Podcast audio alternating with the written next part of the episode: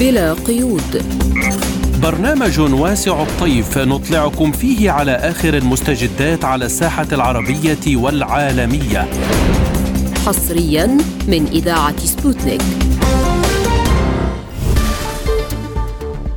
تحية طيبة مستمعينا الكرام في حلقة جديدة من برنامج بلا قيود نصحبكم فيها.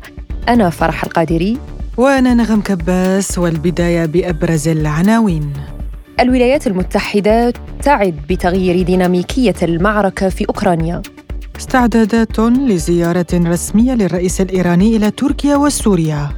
رئيس المجلس الأعلى للدولة في ليبيا يتهم دبيبة بالقتال لمنع أي خطوة تؤدي إلى الانتخابات.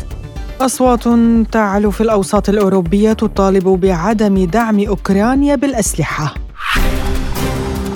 لازلتم تستمعون إلى برنامج بلا قيود.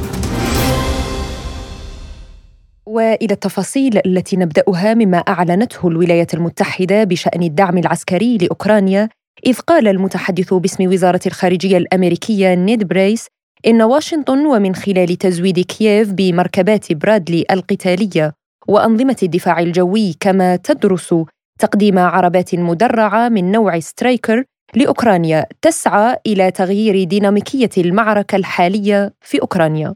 وفي الميدان أكد القائم بأعمال رئيس جمهورية دونيتسك الشعبية دينيس بوشيلين أن سوليدار كانت على وشك التحرير وأن القتال انتقل إلى الجزء الغربي من المدينة قائلا. الآن يتركز كل الاهتمام على كل من أرتيوموفسك وسوليدار لأن المعارك تظهر الآن أننا نقترب من تحرير المدينة بالكامل.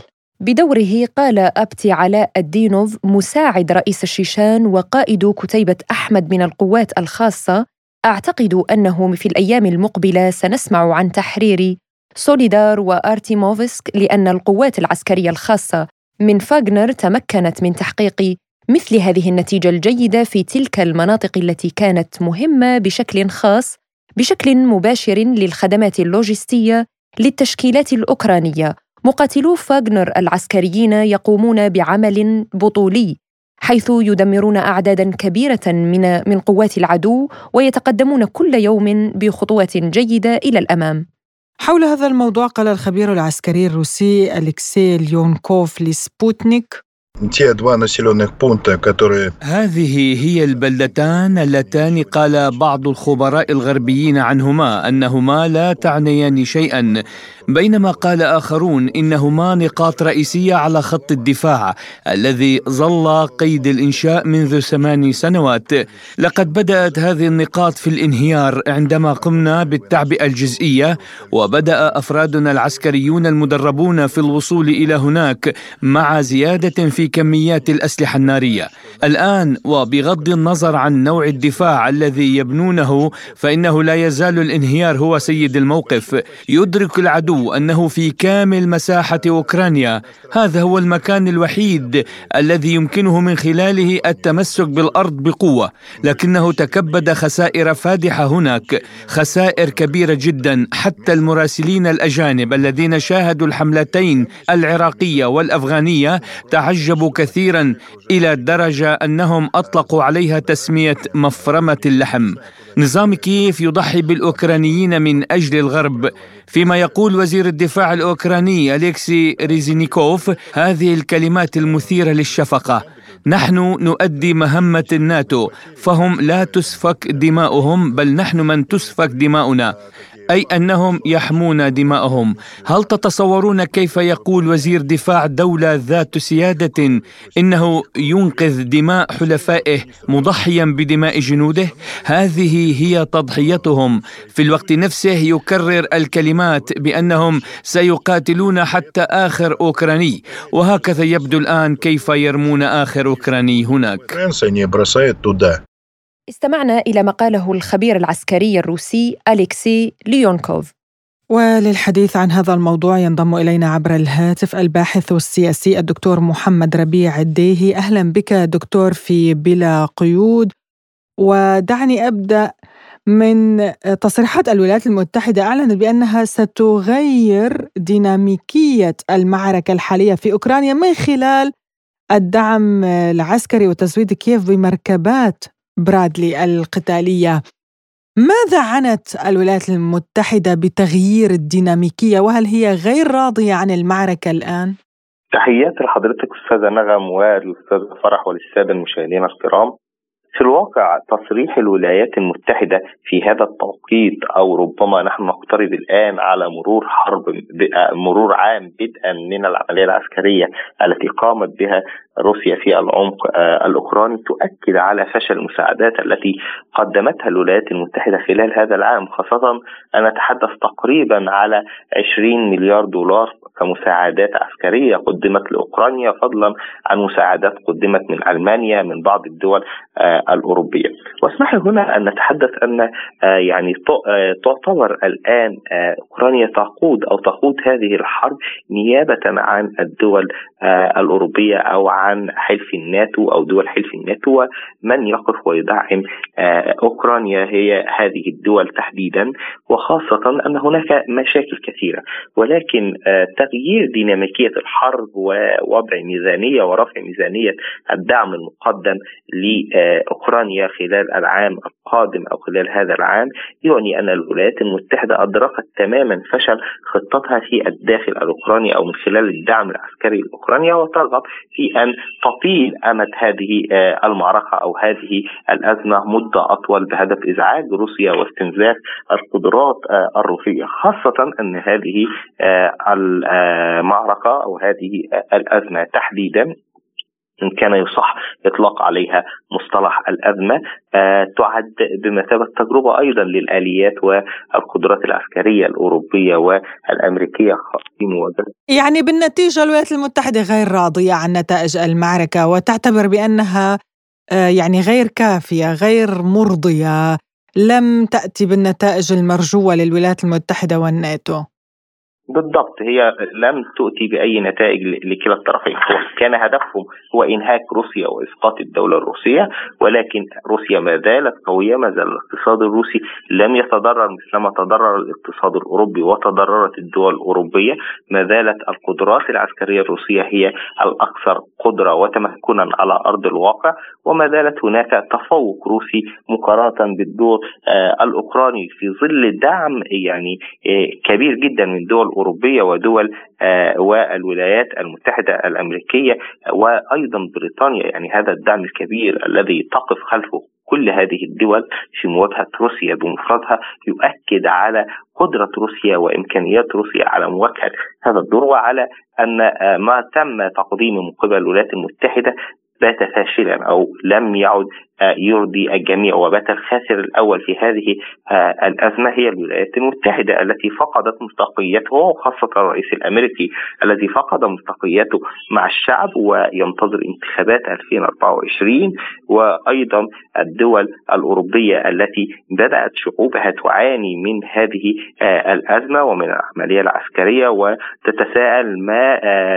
يعني لماذا نحن ندعم أوكرانيا ولماذا نتحمل هذه التكلفة إذا كان يمكن حلها بالطرق السلمية والابتعاد عن إزعاج روسيا واستفزاز الطرف الروسي بصورة آه طيب دكتور يعني أمين مجلس الأمن الروسي قال إن الحروب الجديدة هي أولوية أمريكية على حساب رفاهية المواطنين. برأيك يعني لماذا تسعى واشنطن لدعم أوكرانيا على حساب الشعوب وليس فقط على حساب الأوكرانيين؟ كما قلت حضرتك أنه الشعوب والمواطنين من الدول الأوروبية تضرروا ولا يريدون دفع ثمن هذه الأزمة. الولايات المتحدة لديها هدف هو آه، إضعاف روسيا بصورة أو بأخرى خاصة أن روسيا باتت الآن قطب دولي بات لها نفوذ دولي مهم في العديد جدا من آه، دول العالم. فالولايات المتحدة ترغب في إضعاف روسيا بأي شكل كان إضافة إلى ذلك الهدف الأمريكي من التواجد في هذه المنطقة في ظل انقسام أوروبي كان وشيك وفي ظل تخلي حلفائها الأوروبيين يعني إقحام أوكرانيا في هذه الحرب وإزعاج روسيا لكي تتدخل في هذه آه، من خلال عملية عسكرية لحماية امنها القومي كان هدفه الرئيسي هو توحيد حلفاء آه، الولايات المتحدة خاصة الحلفاء الأوروبيين سواء كانوا داخل حلف الناتو أو الاتحاد الأوروبي. الذين بدأوا آه، يتخلون عن الولايات المتحدة ويبحثون عن مصالحهم مع الدولة آه، الروسية. ولكن أدركت الولايات المتحدة أن خطتها الآن باتت فاشلة ولم تحقق هذه الطموح بل زاد الانقسام الداخلي في أوروبا بل زادت انقسامات هذه الدول وبات هناك استقطاب دولي ما بين الولايات المتحدة وروسيا والصين وأيضا الدول الأوروبية لجميع للعديد من دول العالم. هذا الاستقطاب لم يصب في مصلحة أحد بل عاد بالضرر على المواطنين. أيضا هناك سبب آخر ومهم هو القدرة العسكرية لروسيا التي تدرك الولايات المتحدة أنها لا يمكن أن تدخل في مواجهة مباشرة مع الطرف الروسي. لذلك تحاول إنهاكها من خلال أزمات أو من خلال اشتعال أزمات آه، تجر فيها الأطراف الروسية. وتقع فيها الأطراف الروسية بصورة ما خاصة وإن كنا يعني هنا سنلقي الضوء قليلا على تصريح بوتين حينما تحدث الرئيس الروسي بوتين حينما تحدث صراحة وقال أن روسيا لم تتدخل حتى الآن في آه، الحرب أو تدخل في آه، آه، يعني تنخرط في الأزمة الأوكرانية بصورة كاملة ولم تستخدم كافة أسلحتها وهذا يعني أننا أمام أو أن روسيا لم تتمك لم تدخل كاملة ولكن هي يعني مجرد حماية لأمنها القومي وما زالت القوات الروسية يعني تتغلب ولكن دكتور يعني الآن ونحن نتحاور مع حضرتك وقع الاتحاد الأوروبي مع حلف الناتو وثيقة لتعزيز التعاون المشترك والدفاع الجماعي والأمن للحلفاء آه، في تعزيز الدفاع الأوروبي آه، وأمن مشترك لجميع دول التحالف.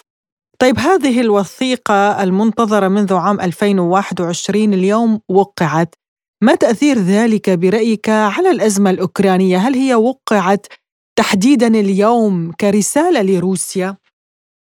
يعني ربما تكون هي رسالة لروسيا وربما هي جاءت نتيجة مخاوف الدول الأوروبية الدول الأوروبية التي حاولت أن تبثها الولايات المتحدة لهذه الدول. يعني آه، نكون منصفين الدول الأوروبية كانت في الآونة الأخيرة تتجه بصورة ما ناحية تعاون وثيق وشراكة قوية مع الطرف الروسي.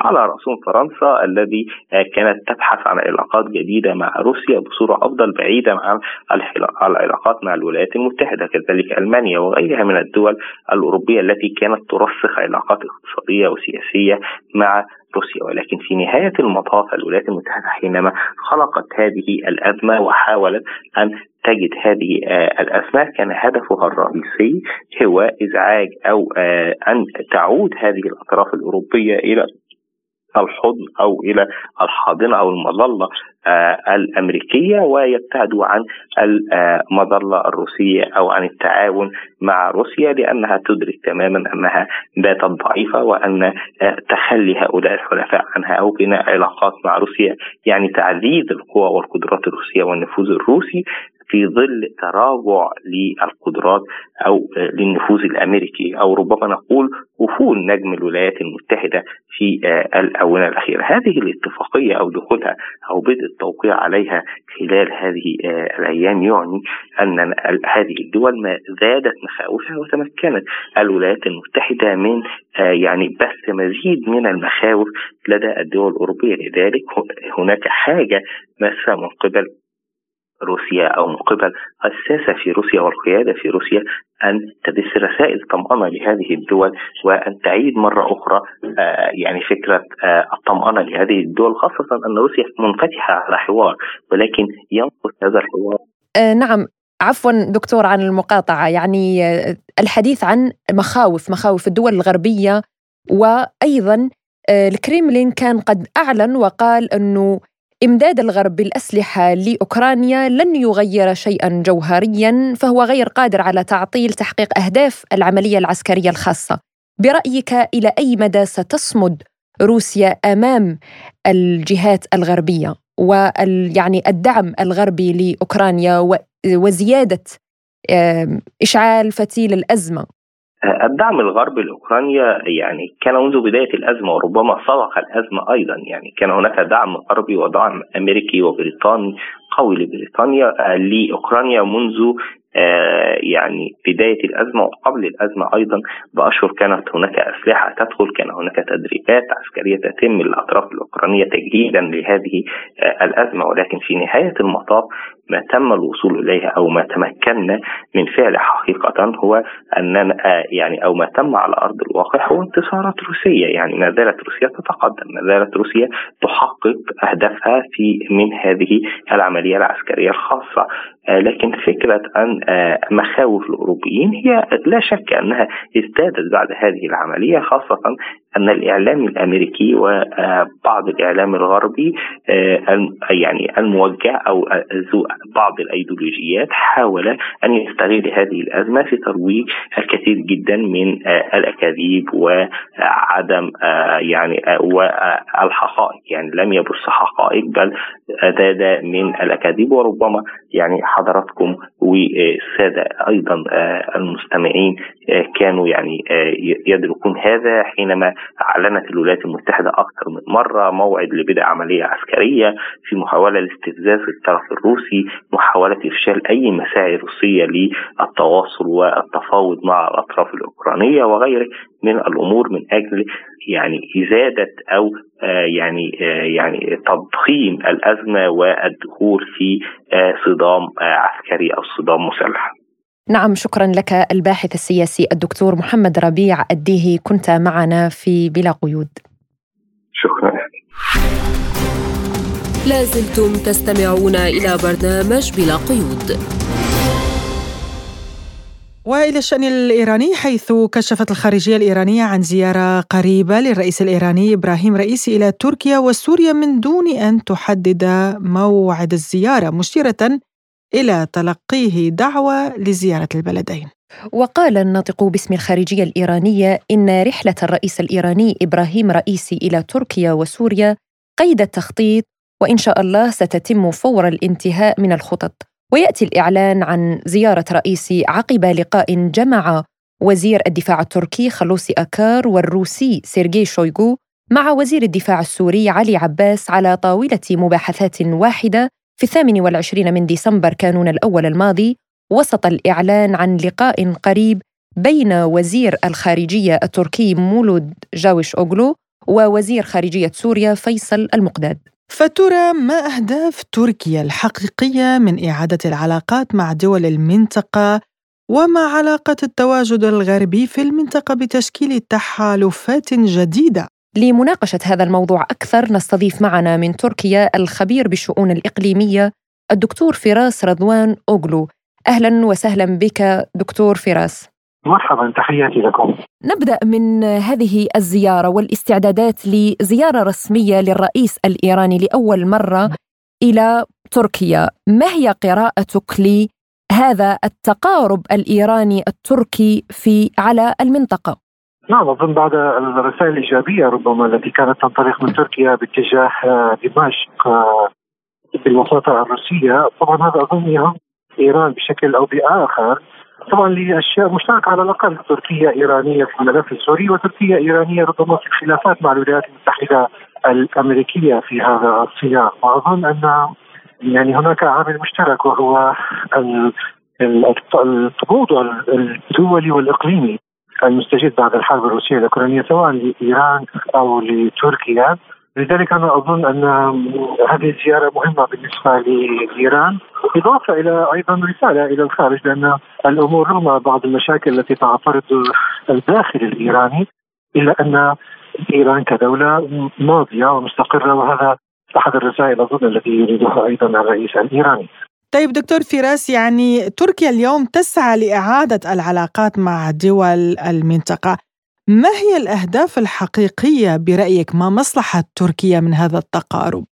بالنسبة لتركيا يعني طبعا هذا صحيح أن تعيد علاقاتها وتموضع علاقاتها مع دول المنطقة. لكن أنا أظن أن العلاقات ربما مع الدولة الإيرانية ربما لم يحصل فيها انتكاسة أو عودة. هي علاقات جيدة بل ممتازة حتى الآن رغم الخلافات في بعض الملفات. على عكس العلاقات التي كانت مع بعض الدول العربية وأعادتها آه، آه، تركيا ربما لمكانها الطبيعي. لكن أنا أظن أيضا هناك خلافات إقليمية تمس البلدين سواء نعم. في أذربيجان في سوريا في العراق حتى ربما في العلاقات الثنائية بين الطرفين لذلك هذا اللقاء مهم بالاضافه إلى نحن في عام جديد لابد من يعني بدء كما يقال استمرار الاستراتيجيات التي نسقت من قبل وكتبت بين الطرفين سواء الاقتصادية أو السياسية أو حتى الأمنية. سؤالي كذلك دكتور فراس يعني برأيك ما هي علاقة التواجد الغربي في المنطقة بسعي تركيا إلى إعادة علاقات مع دول معادية لها وأيضا لها علاقات متوترة مع دول غربية في منطقة الشرق الأوسط؟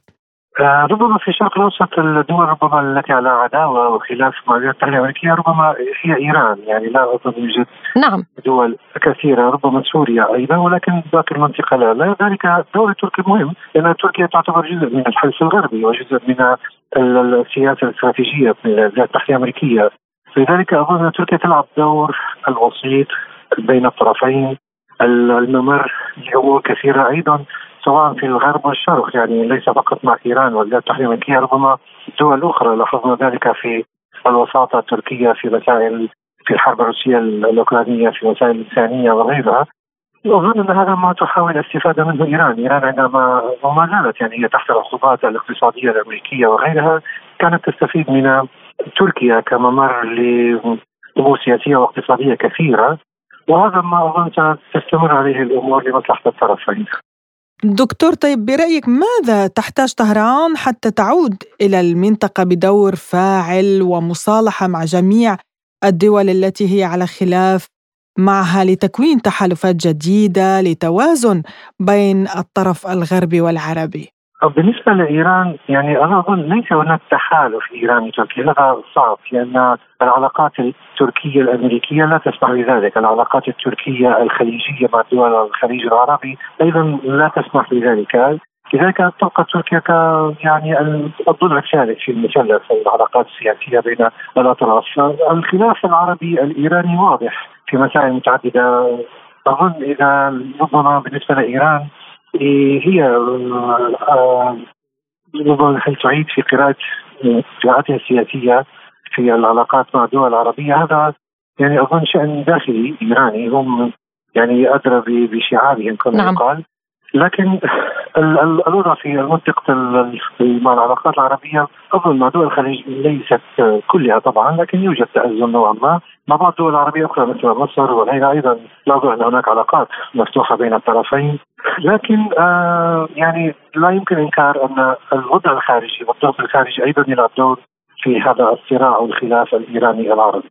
كيف ترى أيضا التقارب الإيراني مع الجانب الروسي لا سيما في ظل الأزمة الروسية الأوكرانية والمقاطعة الغربية والأوروبية لروسيا وفرض كذلك عقوبات تاريخية. يعني كنا نقول آه، تم فرض عقوبات تاريخية على إيران ولكن العقوبات التي فرضت على روسيا آه، في فترة وجيزة جدا أيضا تعتبر تاريخية. هنا ممكن أن نقول هناك تحالفا إيرانيا روسيا وهذا ليس وليد اللحظة هو موجود قبلا. أضيف على ذلك ربما أيضا الصين يوجد لديها تحالف يعني نعم. الأخيرة أظن قبل عام أو أقل. يعني كان هناك مناورات عسكرية بحرية بين في في منطقة البحر العربي على ما أذكر البحرية الإيرانية والروسية والصينية.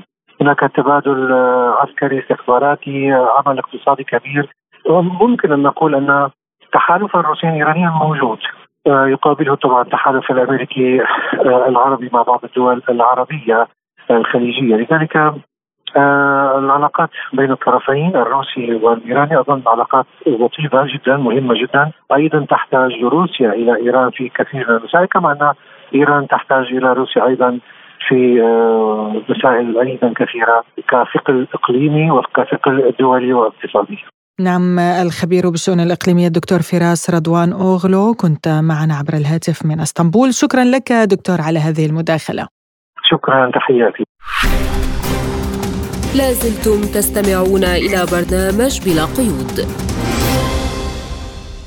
وإلى الشأن الليبي توقع رئيس المجلس الأعلى للدولة في ليبيا خالد المشري عقد الانتخابات الرئاسية والبرلمانية في أغسطس آب أو سبتمبر أيلول المقبل متهما رئيس حكومة الوحدة عبد الحميد دبيبة بالقتال لمنع أي خطوة تؤدي إلى الانتخابات. ودعا المشري دبيبة إلى مناظرة علنية على الهواء مباشرة ومفتوحة المحاور مشيرا إلى أنه في حال عدم توافق مجلسي النواب والدولة على القاعدة الدستورية فإنه سيتم الاستفتاء شعبيا على المواد الخلافية بالوثيقة الدستورية التي تتضمن سلطة تشريعية من غرفتين وهما مجلس النواب ومقره بنغازي ومجلس الشيوخ ومقر طرابلس لإحداث توازن سياسي فهل سيتمكن الطرفان من التوصل إلى اتفاق وهل هناك جهات تسعى لإحداث الفتنة والانقسام في ليبيا لإطالة أمد الأزمة؟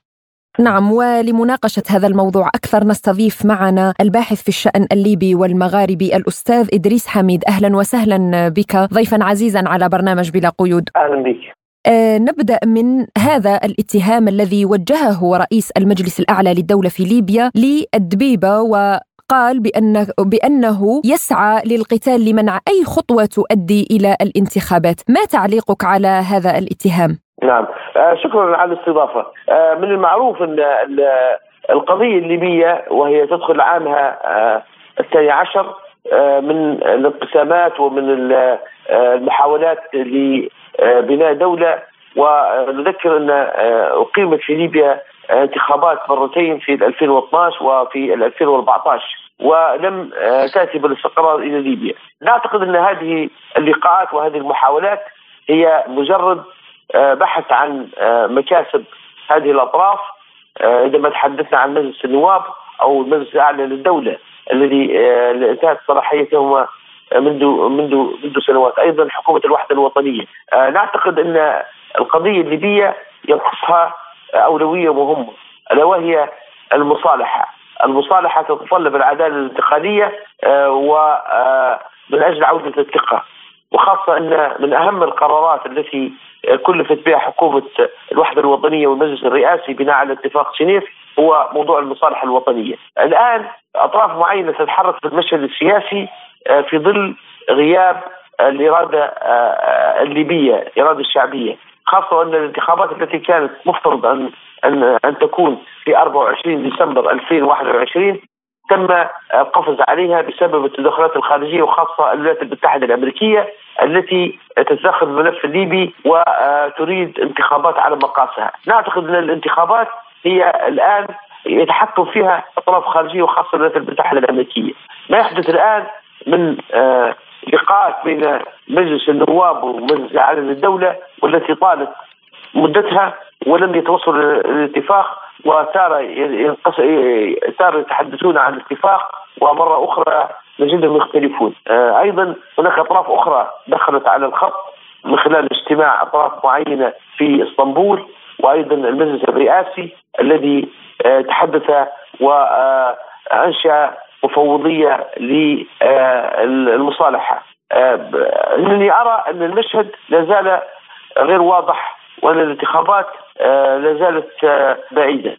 طيب تحدثت أستاذ إدريس عن الأطراف الخارجية. برأيك من يقف وراء إفشال التقارب الليبي؟ من المستفيد من استمرار الهيمنة الاقتصادية على الموارد الليبية واقتصادها؟ نعم. اولا الاطراف الأطراف الداخلية الآن موجودة في السلطة مجلس النواب مجلس الدولة وإن وإن كانت هناك انتخابات لا يريدون الرحيل يريدون البقاء وخاصة رئيس المجلس الأعلى آه، للدوله ورئيس مجلس النواب. أيضا آه، حكومة الوحدة الوطنية حكومة الوحدة الوطنية أيضا التي انتهت صلاحيتها منذ بانتهاء الاتفاق السياسي ولا زالت في السلطة.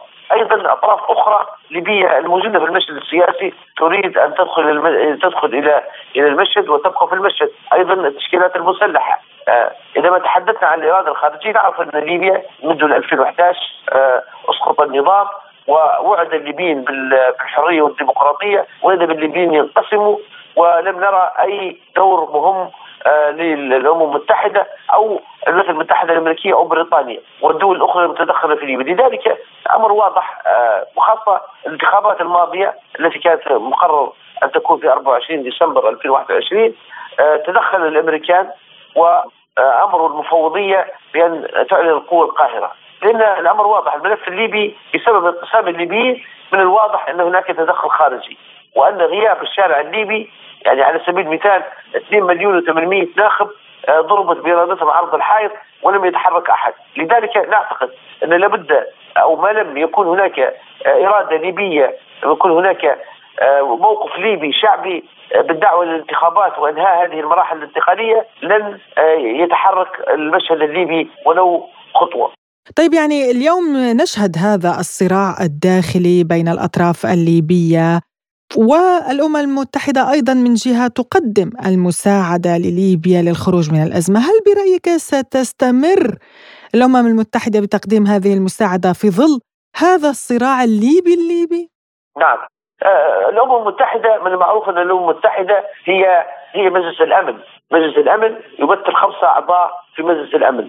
آه، نعرف أن هناك خلاف بين روسيا والصين من جهة والولايات المتحدة وحلفائها من جهة على الملف الليبي. آه، بسبب التواجد الروسي أيضا الذي يقلق الولايات المتحدة الأمريكية. الأمم المتحدة هي مجرد سكرتير سواء الأمين العام أو المبعوث يتحرك وفق إرادة الدول، لذلك الأمم المتحدة رأيناها في عدة ملفات لم تتدخل في ملف ولا عقدته، على سبيل المثال ملف العراق إلى الآن يعني العراق ما زالت تعاني، لذلك الأمم المتحدة وحقيقة الليبيين فقدوا الثقة في الأمم المتحدة، وخاصة أن هناك قرارات تحت الفصل السابع في حق المعرقلين ودعوة لاجراء انتخابات. وأيضا آه، نذكر أن هناك مؤتمرات دولية أقيمت واتخذت قرارات ولكنها أصبحت حبر على ورق.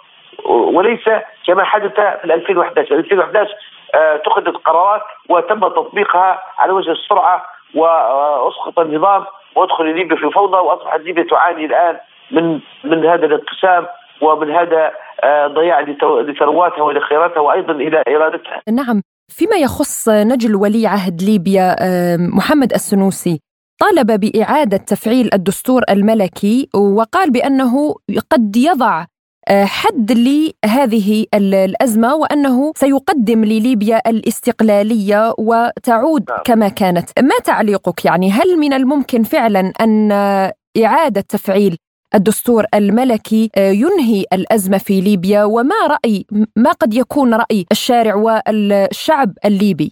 نعم نعتقد أن الفوضى التي أدخلت فيها ليبيا آه، تجعل أي ليبي يبحث عن أي حل نهائي آه، لبناء دولة. نعرف أن ليبيا كان فيها دستور المملكة، نعرف أن هناك دعوات من أطراف تتبنى عودة النظام الملكي. ولكن نعتقد أن هذه الدعوات خجولة. نعتقد أن دور آه، ولي العهد يعني يعني غير واضح. يعني آه، لم يأتي إلى ليبيا لم نسمع له يعني تصريحات قوية تحركات قوية. أيضا لا ندري ما هو موقف الدول المتدخلة في ليبيا. نعرف أن الملف الليبي منذ 2011 وبسبب انقسام الليبيين خرج من ايادي الليبيين يجب ان يفهم الليبيين ان أن الإرادة الخارجية هي أيضا تتدخل في المشهد الليبي. لذلك لا أعتقد يعني لم نسمع مثلا آه، دعوات آه، من الدول المتدخلة في ليبيا الحديث عن عن النظام الملكي آه، وعودة الشرعية الملكية إلى إلى ليبيا، لذلك كان يفترض أن يسمع هذا الصوت صوت ولي العهد يكون تحركات يجب أن أن يعود إلى إلى الشعب ويقول الشعب الليبي كلمته. لكن في هذه الظروف هناك تشتيت للجهود وهناك عدة آراء وعدة أفكار وعدة دعوات دعوات الانتخابات دعوات انه يكون نظام جمهوري دعوات انه يعني نظام ملكي ولكن الأمور ليست واضحة. نعم. نعم شكرا جزيلا لك الخبير بالشؤون الليبية والمغاربية الأستاذ إدريس حميد. كنت معنا عبر الهاتف من ليبيا. شكرا لك على هذه المداخلة. نعم شكرا. لازلتم تستمعون إلى برنامج بلا قيود. وإلى الاتحاد الأوروبي الذي بدأت فيه أصوات سياسية تعلو مطالبة بكف الدعم العسكري لنظام كييف لأنه لا يتماشى مع مصالح الشعوب الأوروبية. ففي بريطانيا التزمت حكومة المملكة المتحدة الصمت بشأن إمداد أوكرانيا بالمركبات المدرعة والدبابات مما يشير إلى فقدان لندن الرغبة في مساعدة كييف وقال الرئيس السابق لهيئة الأركان العامة البريطانية الجنرال ريتشارد دانات في الوقت نفسه أقر بأن بريطانيا لديها موارد محدودة إلى حد ما لإمكانية تزويد أوكرانيا بمثل هذه المعدات وفي ألمانيا قال رئيس حزب البديل من أجل ألمانيا اليميني المعارض أن الصراع في أوكرانيا ليس صراعا ألمانيا ولا يمكن لأي التزامات تجاه الاتحاد الأوروبي أو الناتو. إجبار ألمانيا على الانضمام إليه وأن تسليم الأسلحة ليس في مصلحة برلين وسيكون من مصلحة المواطنين الألمان وقف تسليم الأسلحة واستعادة العلاقات الاقتصادية مع روسيا وأن السياسة الخارجية الموجهة نحو المصلحة ستعني استخدام الدبلوماسية لتحقيق هدنة مبكرة على طريق التفاوض. ولفهم أكثر لما يحصل في أوروبا ينضم إلينا عبر الهاتف من برلين الخبير بالشؤون الأوروبية أكثم سليمان. أهلا بك أستاذ أكثم في بلا قيود. نبدأ مباشرة من هذه الأصوات السياسية التي بدأت تعلو في عدة دول أوروبية مثل ألمانيا وبريطانيا.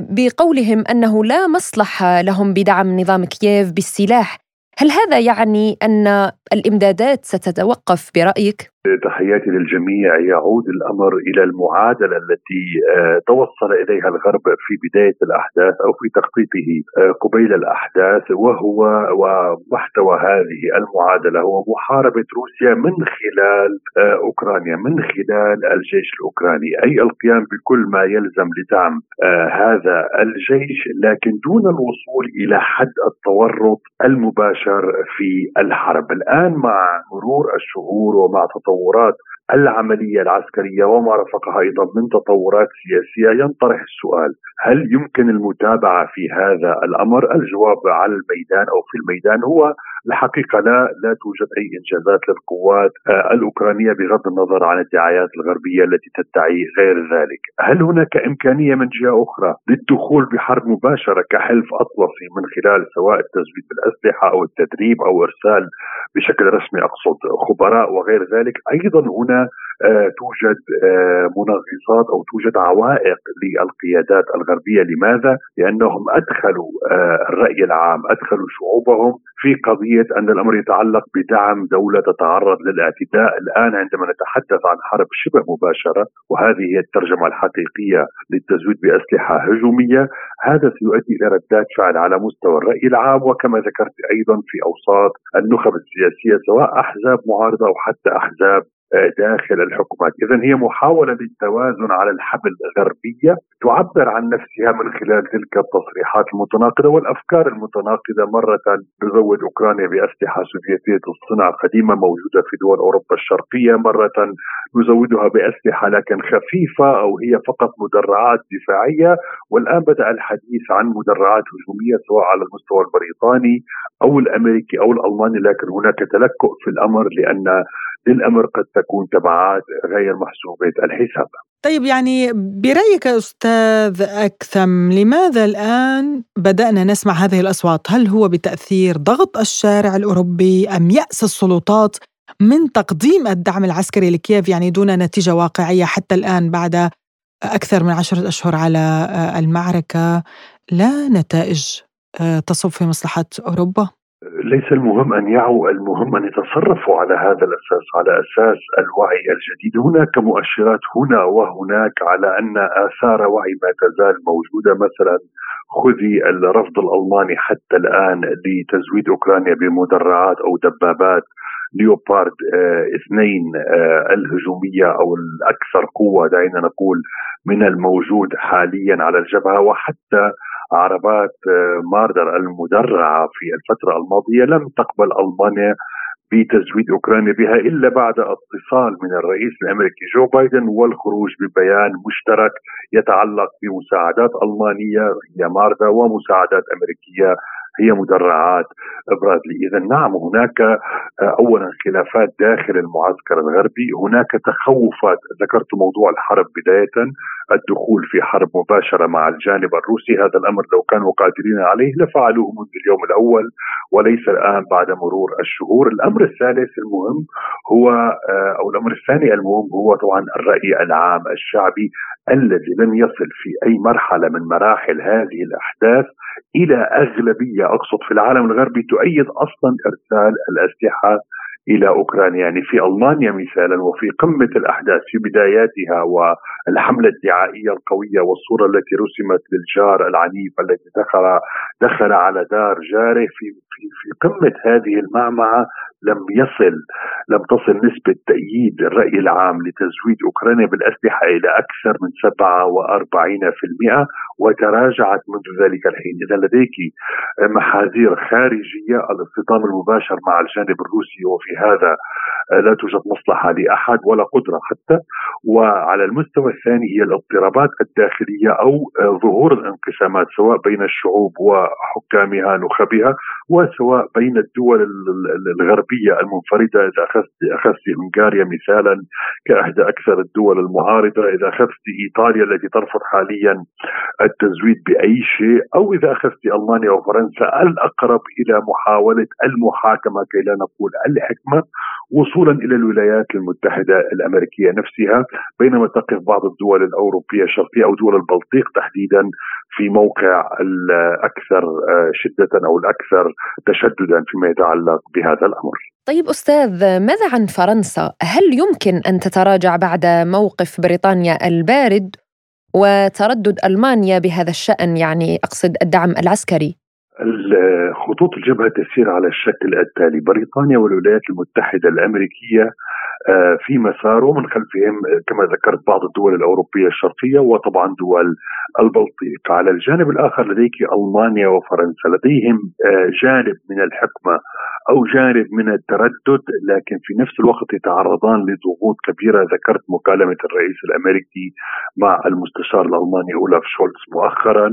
آه، هناك ضغوط على فرنسا. اذا هم يحاولون آه، فرنسا وألمانيا تحديدا يحاولون لعب لعب دور مزدوج من جهة إظهار الالتزام العسكري السياسي الإعلامي ان مع الجانب آه، الأمريكي والخط العام الذي وضعه البيت الأبيض.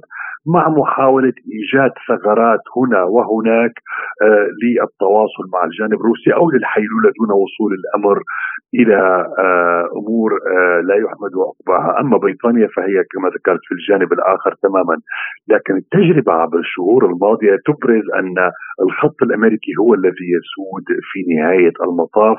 ليس هناك الآن احتمالات آه، كما نقول تمرد أوروبي على الجانب الأمريكي، الاحتمال الأقوى هو تمرد الرأي العام، الشعوب هذا من جهة، وطبعا الأمر الثاني المؤثر أكثر من كل هذه الأمور هو الميدان الذي سيطرح السؤال من أجل ماذا؟ يعني عندما تدخلين 20 دبابة أو 40 دبابة أو غير ذلك في ظل الظروف الحالية، هل هو أمر واقعي عسكريا؟ هل يغير شيء أصلا من مسار الأمور أم يرفع فقط الثمن الذي يدفعه الجميع من أجل الوصول في نهاية المطاف إلى المفاوضات التي سيصل إليها الجميع عاجلا أم اجلا. الخبير بالشؤون الأوروبية أكثم سليمان كنت معنا عبر الهاتف من برلين، شكرا لك على هذه المداخلة.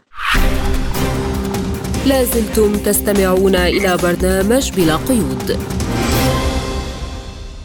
وفي الشأن الاقتصادي حصدت دول خليجية أرباحا هائلة من ارتفاعات أسعار النفط والغاز ساعدتها على وقف نزف احتياطات النقد الأجنبي وتعزيز موازناتها المالية. وأظهرت الدراسات أنه من المتوقع أن تتمكن دول مجلس التعاون الخليجي من تحقيق فوائد مالية في ميزانية العام الجاري باستثناء البحرين وسلطنة عمان مستفيدة من ارتفاع أسعار الطاقة. ولكن هذه الفوائد ستكون في الغالب أقل مما تحقق في العام الماضي. وذلك على افتراض أن أسعار النفط ستكون أقل أيضا من العام الماضي الذي بلغت فيه أسعار خام برنت أكثر من 100 دولار بعد الأزمة الروسية الأوكرانية فهل ستستغل دول مجلس التعاون الخليجي هذه الفرصة للاستثمار في الطاقات النظيفة وتحقيق أرباح طويلة الأمد؟ هل يخططون التخلي عن عائدات النفط؟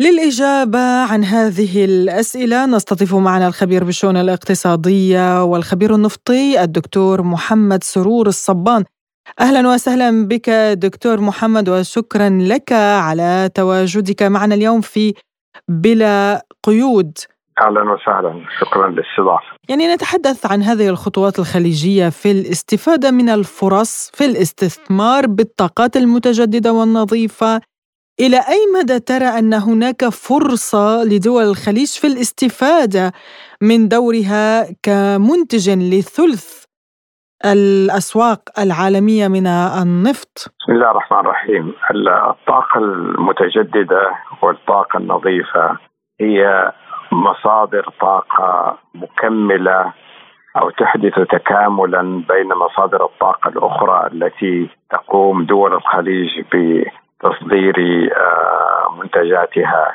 إلى الأسواق العالمية. وكلما آه، حدث هنالك تنويع في الاستثمارات في مصادر الطاقة المختلفة كلما تحقق التنوع الاقتصادي الذي تطلبه دول الخليج آه، بعيدا عن الاعتماد المطلق على تصدير الزيت الخام. نعم، دول الخليج تحدثت عن تنويع المصادر وتنويع الاقتصاد. اليوم السعودية حققت عائدات وفقا يعني إحصاءات رسمية قيمتها 27 مليار دولار. هل برأيك هناك فوائد لدول الخليج من استمرار معدلات أسعار النفط بالارتفاع لا سيما والأزمة أزمة الطاقة العالمية؟ أزمة الطاقة العالمية ليست من صنع دول الخليج وليست من نعم. صنع تحالف أوبك بلس بل هي لكثير من العوامل ساهم الغرب أو الدول الغربية في خلقها خاصة الأزمة الروسية الأوكرانية. نعم نعم.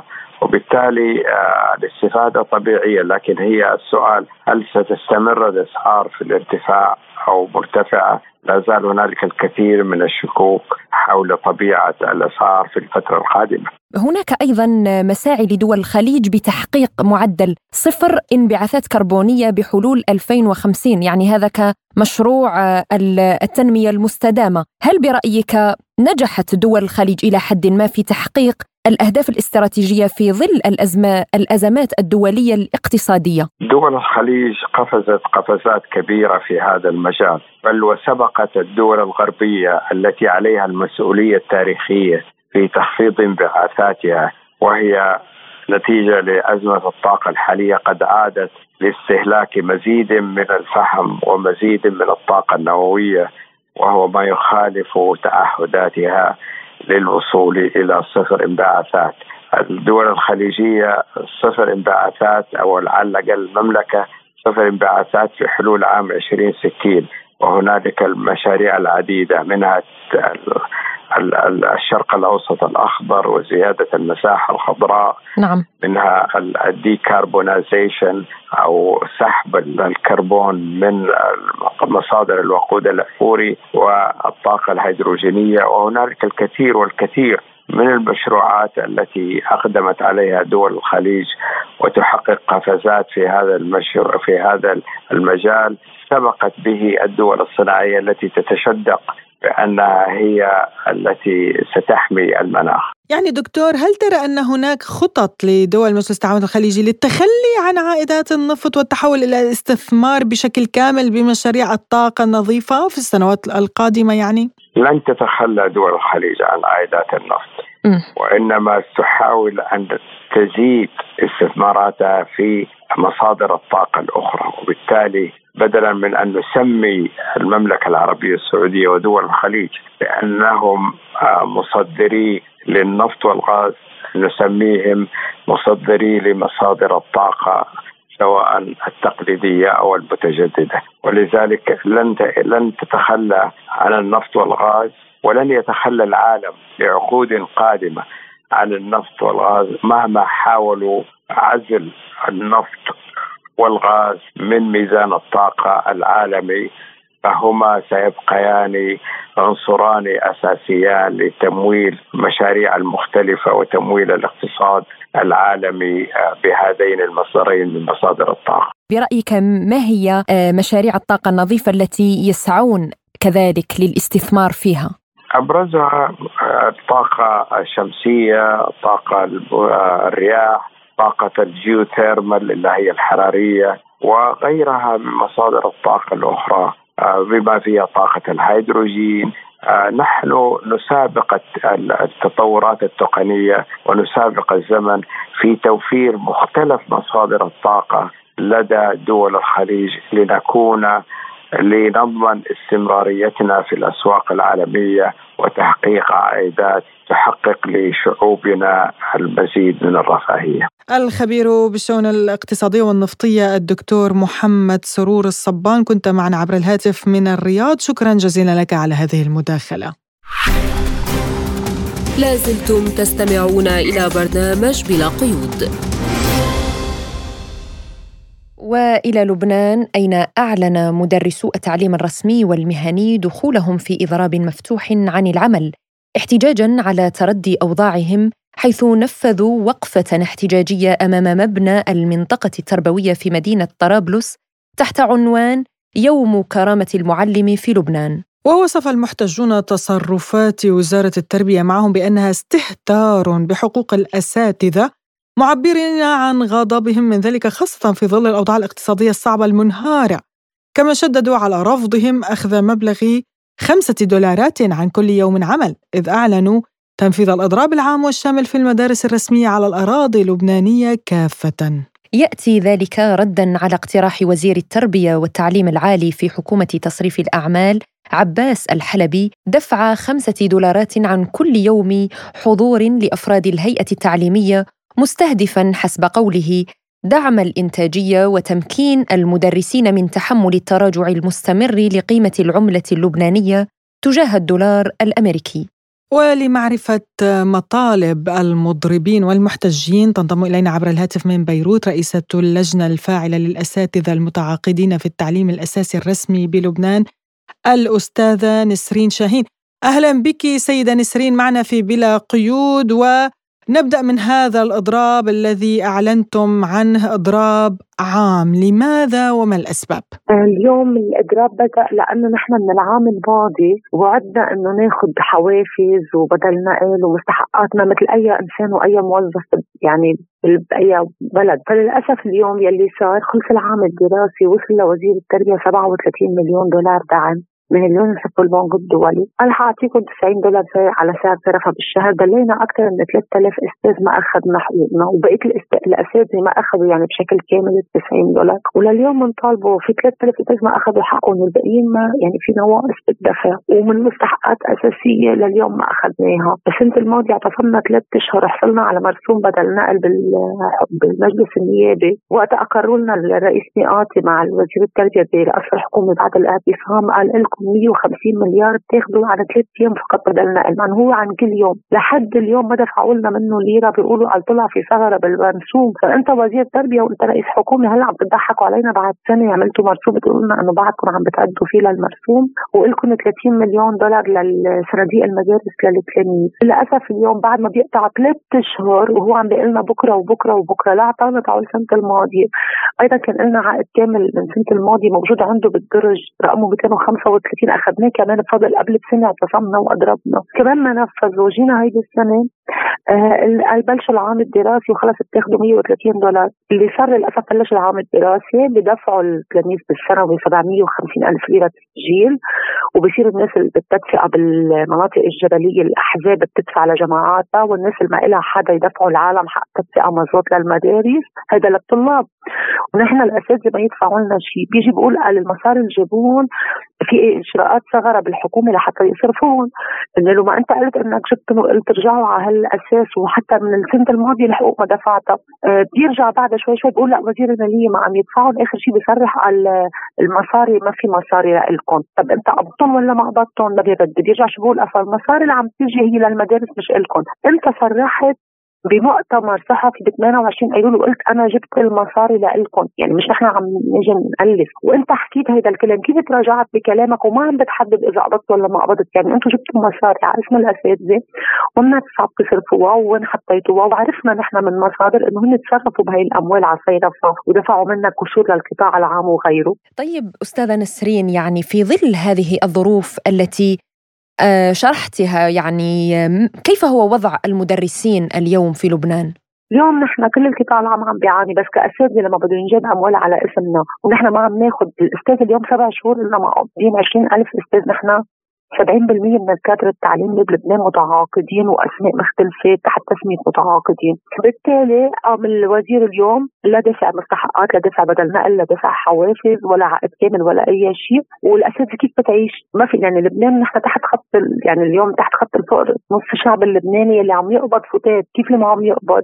بالتالي تآمروا علينا الروابط هيدي يعني شغلة كثير مهمة بلبنان الرابطة يلي هي مسيسه من كل الأحزاب. عملوا كل المؤامرات ضدنا وهددونا وحتى أنا ما اذا بتعرفي حدث بقصتي إنه فصلوني من التعليم هددني الوزير صحكي فصلني بقرار غير قانوني وأخذت حكم من مجلس شورى الدولة بعد وقوف 65 محامي معي. وربحت الحكم ولليوم ما بده ينفذوا للحكم. وعم بيهدد كل مين بيحكي ممنوع نحكي. رجعونا على زمن الوصاية بلبنان. يعني زمن الترهيب أكثر من هيك ما في. وصار كل أستاذ بيحكي بده يخصموا له مرات وبدهم يعني ياخذوا بحقه اجراءات رغم هيك أضربنا أعلنت يوم الكرامة. إيه وصلت لحد صار يقول لكم 5 دولار باليوم. قلنا له هلأ صار في مصاري من سنة الماضيه قال بدفع 5 دولار. طب ليه ما دفعت حقوق سنة الماضيه بذل كان معك بعد مصاري. وين تعول هالسنة ما بيرد؟ قال 5 دولار. قلنا له نحن مش كرامتنا 5 دولار باليوم. فاعلنا الروابط والوزير اتفقوا علينا. فاعلنا الإضراب والحمد لله كان إضراب يوم كرامة المعلم امبارح كثير ناجح. قدرنا نسكر 70 ل 80% وحدنا ضد كل هيدي المنظومة والرابطة وكل الأحزاب والوزير اتفقوا علينا. قدرنا نسكر 70 ل 80% من المدارس وعملنا الاعتصام اللي كان كثير ناجح عملنا بالمناطق وعملنا الاساسي بالشمال اللي كان فيه مئات الاساتذه واليوم مستمرين بتحركات يعني وبكرة عندنا اعتصام بحاصبيه واعلنا أسبوع الغضب هذا الأسبوع حيتزامن مع اعتصامات بالشارع حتى الوزير يدفع لنا الحقوق طيب الوزير ألغى خمسة دولارات. هل هذا يهدئ الشارع أم ان لديكم مطالب أخرى؟ نحن امبارح بنعتبر يعني أخذنا بإيجابية إنه هو قال أنا حوقف ادفع 5 دولار بس هو في تلاعب عم بيصير من وزير التربية يعني نحن هذا اللي بنناشد فيه. ما هو يعني ما في منطق بيقول إنه أنتم أنا أعطيتكم 5 دولار أنتم رفضتوا أنا ما حاعطيكم 5 دولار كانه مطرح ما عم بيقول للإنسان يلي كثير محتاج المصاري إنه شفت أنت انحرمت من ال 5 دولار. لا مش هيك الأمور. الوزير صرح من يومين هو صرح وقال أنا ال 5 دولار إذا حسبتها بتطلع أكثر من 90 دولار اللي أخذتوها السنة الماضية. فقلنا نحن مطلبنا طالما عم بتقول الخمسة دولار شهريا بتطلع أكثر من 90 دولار ادفعها شهري. نحن مطلبنا مش تلغي المصاري إنه ما بدنا ناخذ. تعطينا مبلغ حوافز بالدولار شهريا لأن أنتم إجاكم المصاري على اسمنا بالتالي حقك تدفع مثل ما الجيش اللبناني حولوا له 100 دولار fresh عبر OMT كيف قائد الجيش دفع المصاري اللي وصلت له ليش أنتم احتجزتوا المصاري وأخذتوهم لمصالحكم؟ فاليوم نحن مطلبنا الأساسي نحن نحن بعد الاعتصام امبارح قام صرح الوزير إنه أنا ما عارف إنه هيدا في مسافه بكرامتكم وبتراجع عن موقفه. قال it's okay بس في شيء أساسي اليوم. شو الحوافز اللي بده يدفعها شهريا؟ ما هو قال في مصاري وبتاخذوها 90 دولار. بدنا حوافز شهريا بالدولار وبدنا مستحقاتنا وبدنا بدل النقل. يلي هو مرسوم من سنة الماضي موجود وما طبقوه. نحن اليوم بنروح بلا بدل نقل وتنكه البنزين بتساوي الحد الأدنى بلبنان. تنكه البنزين هي 800 ألف اليوم. نحن ما الأساس ما بياخذ ولا ألف باليوم فأنت على اي أساس لك سنة بتاخذنا بلا بدل نقل. sorry عم برجع بحكي كيف بس نحن مطلبنا الاساسي يدفع الحوافز بالدولار مش يلغيها نهائيا والا بيعتبر يعني كان فعلا هو عم يضحك علينا لما حتى قدم الخمسة دولار. إذا لغاها كليا نحن عم طالب يدفعها شهريا بمبلغ محدد بال fresh دولار ويدفع مستحقاتنا اللي قلنا يدفع لنا عقد الكامل يلي هو قلنا في قانون عنده بالدرج منفذه يطبق المرسوم يلي نحن نقلنا إنه كل وقت رشباط في رصد 150 مليار للأساتذة بدل نقل لليوم ما قبضناهم هيدا حقنا ناخذ بدل النقل. فبالتالي إذا الوزير بيصرح لنا بالاعتمادات يلي قلنا بذمته نحن أكيد وفي 3000 أستاذ كمان الحوافز ل 3000 أستاذ من السنة الماضية. بصرح الوزير سوري عم برجع أنا أنت الوزير سنت من شهرين قال أنا الحوافز ل 3000 أستاذ ما حأكلهم عليكم حادفع لكم إياهم من صناديق المدارس. لحد اليوم ما عم يبعث تعميم للمدراء ليدفعون. فايضا نحن من مطالبنا يبعث تعميم ليدفع لنا الحوافز يلي قلنا من سنة الماضي بعدها ما اندفعت. الوزير اليوم ما بدنا نحن بقى وعود وعود وعود وعود وبيجيبوا مصاري بيروحوا يقولوا القطاع التعليمي بلبنان منهار وبيستغلوا اللاجئين السوريين بيجيبوا مصاري. وحتى اللاجئين بيتعلموا طلابنا ما بتتعلم. فاليوم أول البراسيم والقوانين والتعميم اللي بجروروا. بيصرفها وبيفرجوا على الاعتمادات اللي أخذوها اللي هي لنا أو ساعتها إذا أعطانا وعود نحن أكيد ما حنرجع. يعني اكتفينا وعود وحنكفي أسبوع الغضب بتحركات وهيك وبعدنا حنكمل إضراب مفتوح. يعني بده ينتهي العام الدراسي ينتهي. بيكون الوزير وهالسلطه السياسية الحاكمة بلبنان هي اللي نهبت مال وزارة التربية ووصلت القطاع التعليمي بلبنان لينهار يعني يضرب بالهاوية الأخيرة. رئيسة اللجنة الفاعلة للأساتذة المتعاقدين في التعليم الأساسي الرسمي بلبنان الأستاذة نسرين شاهين شكرا لك على هذه المداخلة. كنت معنا من لبنان. كانت هذه حلقة اليوم من بلا قيود. قدمناها لكم أنا نغم كباس. وأنا فرح القادري. وللمزيد من المتابعة زوروا موقعنا الرسمي سبوتنيك Arabic dot AE وقناتنا على تيليجرام. إلى اللقاء. إلى اللقاء.